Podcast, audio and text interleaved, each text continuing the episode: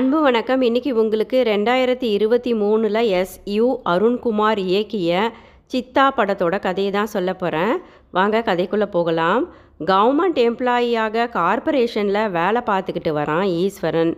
திருமணமாகலை இன்னும் அவனுக்கு. நடுத்தர குடும்பம். ஹார்ட் அட்டாக்கில் அவனுடைய அண்ணன் இறந்து போயிடுறாரு.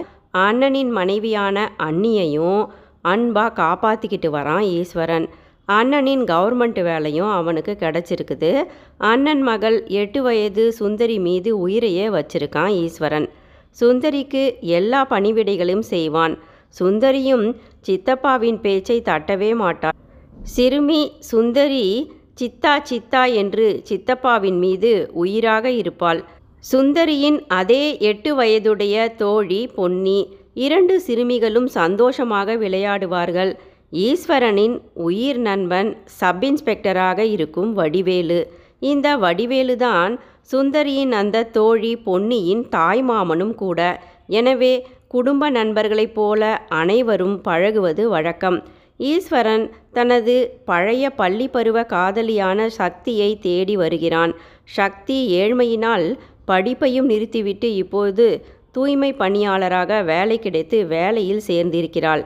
காதலி சக்தியை தனது அலுவலகத்தில் தனக்கு கீழே வேலை செய்வதை பார்த்து மீண்டும் அவளுடன் பேசி பழகி இணைகிறான் ஈஸ்வரன்.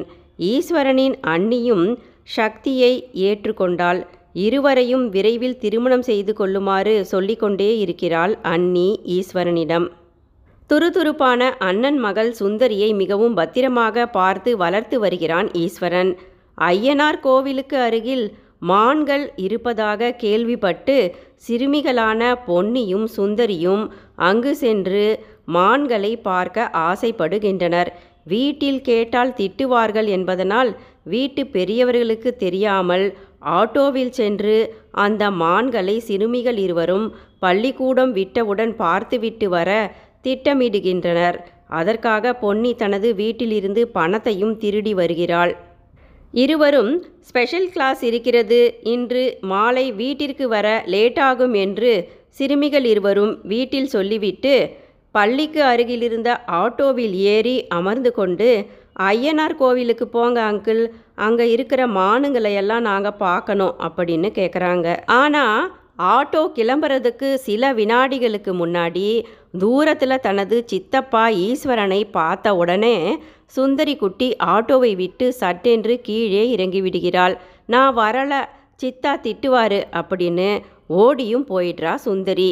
ஆட்டோவில் தனியாக சென்ற அந்த எட்டு வயது சிறுமி பொன்னியை அந்த ஆட்டோக்காரன் பயமுறுத்தி சின்னாபின்னப்படுத்தி கொண்டு வந்து மீண்டும் அதே இடத்தில் விட்டு விடுகிறான் தனக்கு நடந்த பாலியல் கொடுமைகளை வெளியில் சொல்லக்கூட தெரியாத நிலையில் மனநிலை பாதிக்கப்பட்டு குழந்தை பொன்னி அடுத்த நாள் ஒரு நடைபிணத்தைப் போல பள்ளிக்கு வர ஆரம்பிக்கிறாள். சிறுமி பொன்னியின் பெற்றோர்களும் இதை கவனிக்கவில்லை. பள்ளியை விட்டு வெளியில் வந்த பொன்னிக்கு ஜுரம் கொதிக்கிறது. மாலை தன் அண்ணன் மகள் சுந்தரியை பள்ளியிலிருந்து அழைத்து செல்ல வந்திருந்தான் ஈஸ்வரன். அப்போது சோர்வான பொன்னியை கவனித்துவிட்டு விசாரிக்கிறான் ஈஸ்வரன். பொன்னி பதிலேதும் சொல்லவில்லை. சுந்தரியை பள்ளியிலேயே கொஞ்ச நேரம் உட்கார சொல்லிவிட்டு ஈஸ்வரன் பொன்னியை தனியே அழைத்து சென்று கேட்கிறான் என்ன ஆனது? என்று. பொன்னிக்கு பதில் சொல்ல தெரியவில்லை. பயந்து அலறுகிறாள் அவள். பிறகு பொன்னியை அவளது வீட்டுக்கு அருகில் கொண்டு போய் விட்டுவிட்டு பிறகு தனது அண்ணன் மகளை அழைத்து கொண்டு வீடு திரும்புகிறான் ஈஸ்வரன். அங்கு வீட்டிற்குள் சென்ற பொன்னிக்கு ஜுரம் அதிகமாகி டாக்டரிடம் கொண்டு சென்றபோது பாலியல் ரீதியாக அவள் துன்புறுத்தப்பட்டுள்ளது பெற்றோர்களுக்கு அப்போதுதான் தெரிகிறது. பொன்னியோ எதையும் சொல்லும் நிலையில் இல்லை. கடைசியாக பொன்னியை கொண்டு வந்து விட்ட ஈஸ்வரனின் மீது பழி வந்து விழுகிறது. ஏற்கனவே தனது மச்சான் வடிவேலுவின் நண்பனான ஈஸ்வரனின் போக்கு பிடிக்காத அந்த பொன்னியின் அப்பா ஈஸ்வரனை நிர்வாணப்படுத்தி அடித்து துன்புறுத்துகிறார். என்ன ஏது என்றே புரியாமல் அடி வாங்குகிறான் ஈஸ்வரன். பிறகு உண்மை தெரிந்து நான் எதுவுமே செய்யவில்லை பொன்னியை கேளுங்கள் என்று கதறுகிறான் ஈஸ்வரன். சப் இன்ஸ்பெக்டரான நண்பன் வடிவேலுவும் ஈஸ்வரனை சந்தேகப்பட ஆரம்பிக்கிறான். ஈஸ்வரன் மீது நீங்காத பழி விழுகிறது. ஈஸ்வரன் மீது பொன்னியின் வீட்டில் போலீஸ் கேஸ் கொடுக்க உள்ள நிலையில் சிறுமி பொன்னி ட்ரீட்மெண்ட்டுக்கு பிறகு கண் திறந்து ஈஸ்வரன் அங்கிள் தவறு செய்யவில்லை.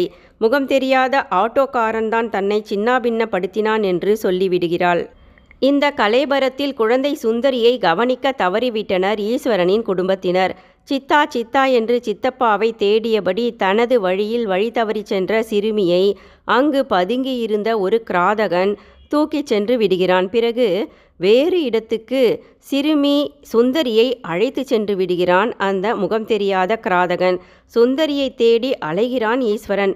போலீஸ் கேஸும் கொடுக்கப்படுகிறது. மீண்டும் ஒரு குழந்தை கடத்தப்பட்டதால் அவளுக்கு பாலியல் துன்புறுத்தல் நடக்குமோ என்று அனைவரும் பயந்து கொண்டிருந்தனர். போலீசாரின் உதவியுடன் சிசிடிவி ஃபுட்டேஜ்களை பார்த்தும் வழிப்போக்கர்களை விசாரித்தபடியே பைக்கில் பைத்தியம் பிடித்தவனைப் போல சுந்தரி குழந்தையை தேடி அலைகிறான் ஈஸ்வரன். இங்கு சிறுமி சுந்தரியை ஒரு பாழடைந்த வீட்டுக்குள் அடைத்து வைத்து பாலியல் துன்புறுத்தலில் ஈடுபடுத்துகிறான் அந்த கொடூரன். சித்தா சித்தா என்று குழந்தை அழுது தவிக்கிறது. மொட்டை அடித்துக்கொண்டு அவன் தன் அடையாளத்தையும் மாற்றிக்கொண்டு குழந்தை சுந்தரியை வேறு இடத்திற்கு மாற்ற ஆட்டோவில் அழைத்து செல்லும்போது குழந்தை சுந்தரியை கைப்பற்றுகிறான் ஈஸ்வரன். எனினும் அந்த கொடூரன் தப்பித்து ஓடிவிடுகிறான். சுந்தரியை ஹாஸ்பிட்டலில் சேர்த்து பின் குழந்தை தேறி வருகிறாள். ஈஸ்வரனுக்கு உடலும் மனமும் எல்லாம் எரிந்து கொண்டிருந்தது. அந்த கொடூரனை தானே தன் கையால் கொல்ல துடித்து கொண்டிருந்தான் அவன். ஒரு வழியாக போலீசார் சிறுமி பொன்னியை சின்னாபின்னமாக்கிய அந்த ஆட்டோக்காரனை சிசிடிவி ஃபுட்டேஜ் மூலம் பிடித்து விடுகின்றனர். அந்த கொடூர ஆட்டோக்காரனை சிறுமி பொன்னியும் அடையாளம் காட்டுகிறாள். அவனை போலீஸ் பிடியில் இருக்கும்போதே மாறுவேடத்தில் சென்ற ஈஸ்வரன் குத்தி கொன்று விடுகிறான். அப்பாடா கொடூரன் தொலைந்தான் என்று மூச்சு விடும்போதுதான் ஈஸ்வரனுக்கு தெரிகிறது. குழந்தை சுந்தரியை சீரழித்தது இந்த ஆட்டோக்காரன் இல்லை.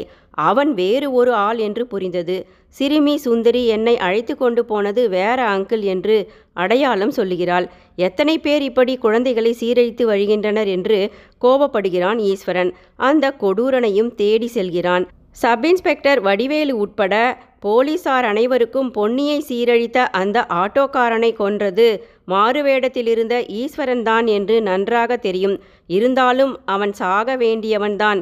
என்று அடையாளம் தெரியாத பிணம் என்று கேஸை க்ளோஸ் செய்து விடுகின்றனர். ஈஸ்வரன் தனது அண்ணன் மகள் சுந்தரியை கொடுமைப்படுத்தி சீரழித்தவனை இப்போது தேடிக்கொண்டிருக்கிறான் வயது காரணமாக குழந்தைகளுக்கு வெளியாட்களுடன் அதிகம் பழகும் அனுபவம் என்பது மிக குறைவு. அதனால் மனிதர்களின் சூழ்ச்சிகளை அறியும் சுயபுத்தி அவர்களுக்கு கிடையாது. எளிதில் ஏமாந்து விடலாம். பெற்றோர்களின் சொல்புத்தி குழந்தைகளுக்கு ஓரளவுதான் உதவும். எனவே பெற்ற குழந்தையை பெற்றோர்களும் உறவுகளும் கண்போல காத்திட வேண்டும். முக்கியமாக சமூகத்திலுள்ள அனைவருக்கும் எதிர்கால சந்ததியை காப்பாற்றி நம் நாட்டிற்கு தந்து போற்றிட வேண்டிய கடமை உள்ளது நன்றி.